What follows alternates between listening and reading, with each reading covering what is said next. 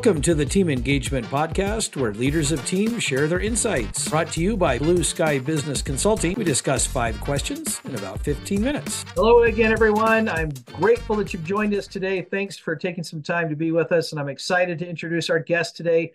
This is Daniel Rabinovich, and he is the co founder of Underscore Games out of Charlotte, North Carolina. Daniel, thank you so much for taking some time today. I'm excited to hear a little bit more about Underscore Games tell the audience a little bit more about what you folks are endeavoring to do at Underscore Games. Yeah, well, first off, thank you so much for having me on the show, Sean. I always appreciate it. Um, so Underscore Games, we are a indie board game startup. We pretty much create tabletop games, card games, everything in between.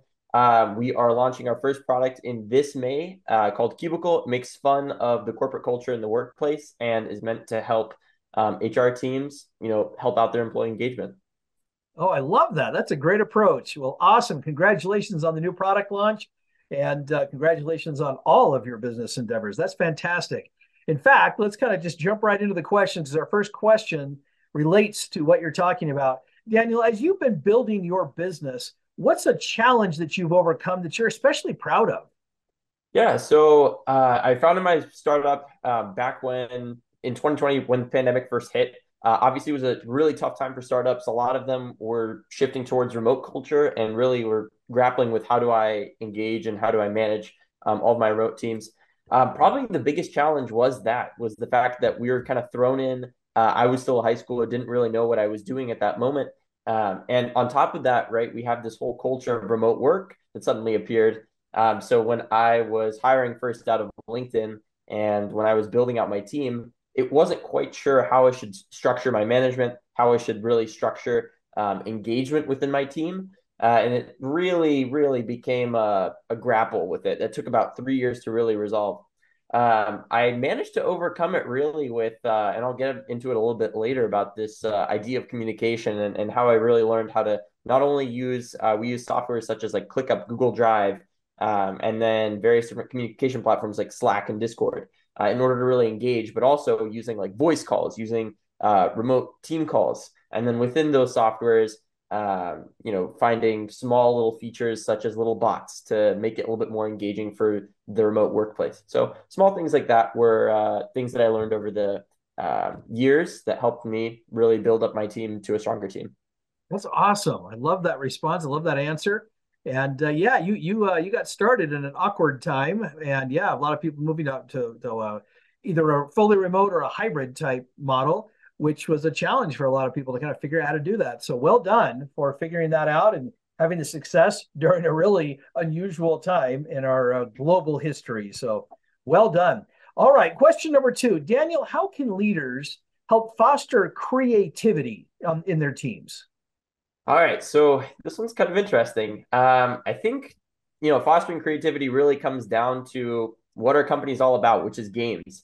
Um, games are a perfect way to showcase your creativity. I mean, the entire the entire process at which we build a game is the idea of spitballing ideas, constantly generating up new concepts. Um, one of the cool policies we have at our at our company is that um, whenever you have a new game idea, we literally just have a new channel that's created within our um, communication platform directly for it. So we're constantly have a new stream of line of ideas, and all of those channels are open for you to be able to contribute your own ideas back towards them.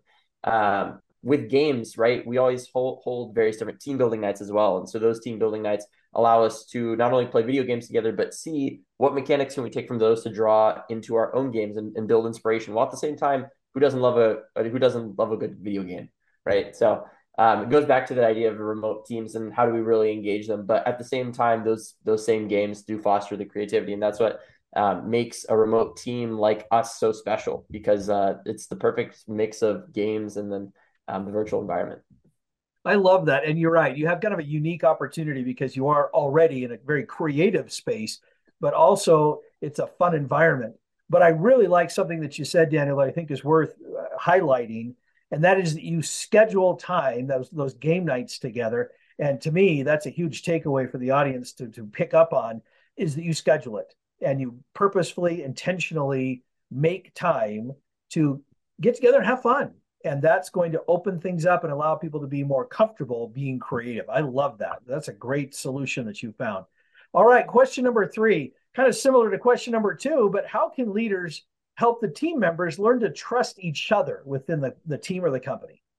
Yeah, I think number one is really not being afraid of what others will say about you as a leader, um, especially if you're going in the direction that you know is most beneficial for everybody. And if you're truly caring towards all of your um, team members, no matter what their age are, um, no matter what their experience is, in the end, they will give it, give it back to you. So, um, one thing that we practice very commonly here at Underscore is various different independent meetings between all of our sub departments. So, um, that me or my co-founder are never present at those ones, and those kind of allow us to not only build leaders uh, within our like sub management, so those that manage all of our our, our team leads, um, but at the same time, it allows those who are underneath the team leads to also trust each other and know that okay, Daniel and Phil, they both trust us. You know, this is this is something. This isn't just a them and then they we work for them. It's something where we work together as a project um, it goes back to the idea of games as well. Is so if you can make them feel like they're also contributing to the project, which everybody is,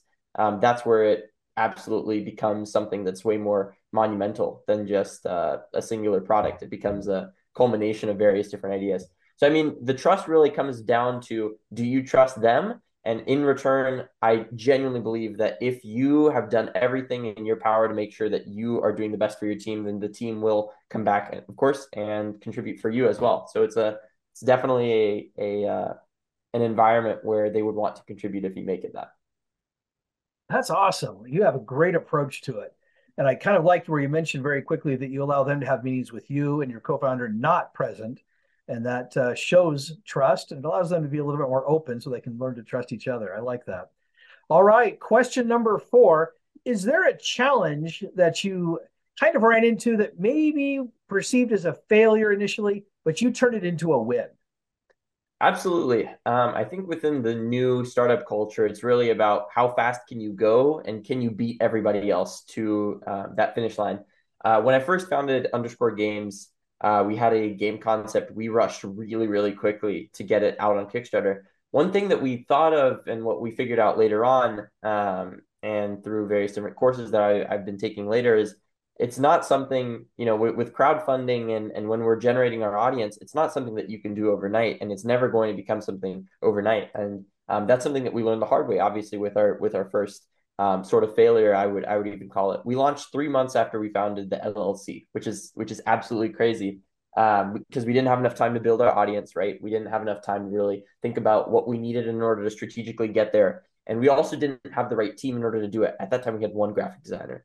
Compare that to now about three years later right? Our team has expanded up to um, 10 plus uh, part-time employees. So we're getting you know a variety of and culmination of new ideas and then at the same time we're able to generate so much more hype and so much more press and so much more outreach than we were previously before then.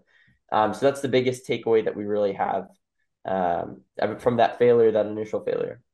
Oh i love it. And way to take a look at the uh, perceived negative the failure and turn yeah. it into win. I love the attitude. All right daniel last question. Tell us a little bit about your first job Whew. So uh, this happened probably about two years ago, um, but uh, I got my first internship at a software company called Inspirar.io, um, and then a separate internship at uh, Shortlist.io. Inspirar is a uh, employee engagement um, company, and then Shortlist is a uh, search engine optimization digital marketing agency company. Um, essentially, uh, it it was definitely a uh, new experience for me. Never, I never worked like a like a you know formal job underneath you know somebody who was paying me, and especially a job that wasn't just your average you know grocery store job. Um, I jumped right into things kind of.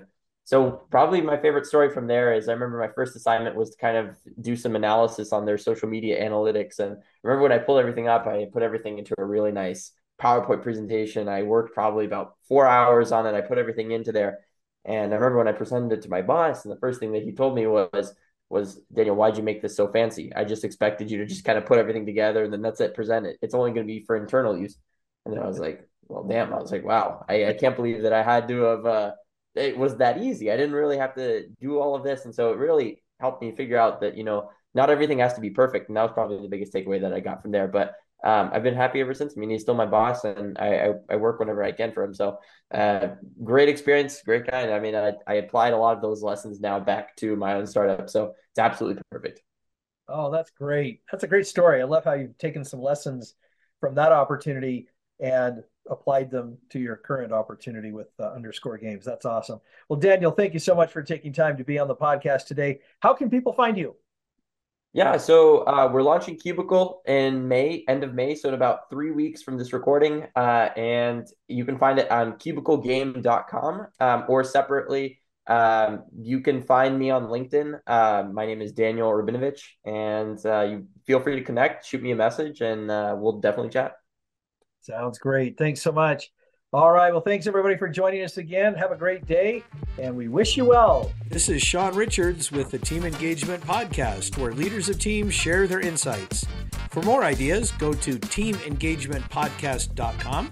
We also invite you to follow or subscribe to our podcast wherever you may be listening or watching. Is your business thriving? Go to tbs score.com to find out. Thanks for joining us today. Have a great day.